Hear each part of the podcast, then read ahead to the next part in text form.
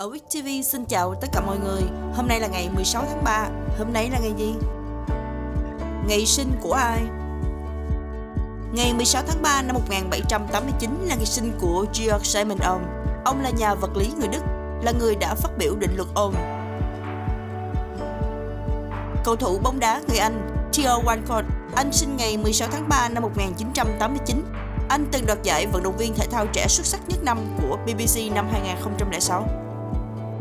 Cũng vào ngày này năm 1994 là ngày sinh của Trey Embiid.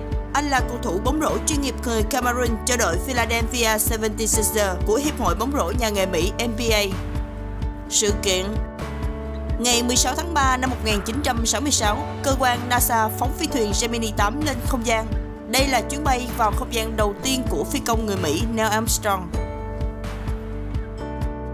Vào ngày này năm 1978, tàu supertanker Amoco Cadiz vỡ đôi sau khi mắc cạn ở Boston Cross, dẫn đến vụ tràn dầu lớn nhất trong lịch sử vào thời điểm đó. Xin chào tạm biệt mọi người, hẹn gặp lại mọi người vào chương trình kỳ sau.